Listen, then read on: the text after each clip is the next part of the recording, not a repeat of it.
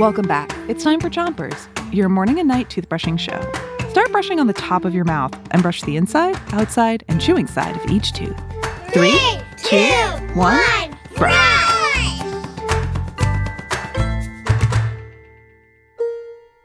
It's Folktales Week, and tonight we have the rest of our story from the Middle East. All of the Shah's advisors are arguing about the right answer to the Shah's parable.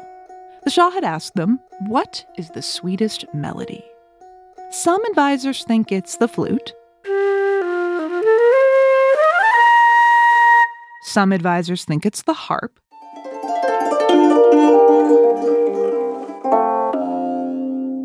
And still others think the sweetest melody comes from the violin. Switch your brushing to the other side of the top of your mouth and keep on brushing. All of the advisors are arguing over which instrument makes the sweetest sound. But one advisor, Mirza Zaki, decided to stay out of it because he had a plan. After a few days had passed, he invited the Shah, all of the advisors, and a lot of other important people to a big dinner. As the night began, musicians came in to entertain everybody with their music.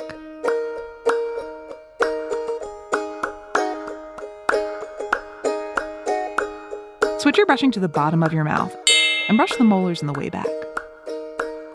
But as it got later and later, there was more music, but no food. People were getting hungry. They'd been invited to a dinner, so they'd brought their appetites. But there wasn't even a bowl of rice or a glass of water. The guests didn't want to be rude, though, so they continued to listen to the music, hoping the sound of their grumbling tummies didn't drown it out.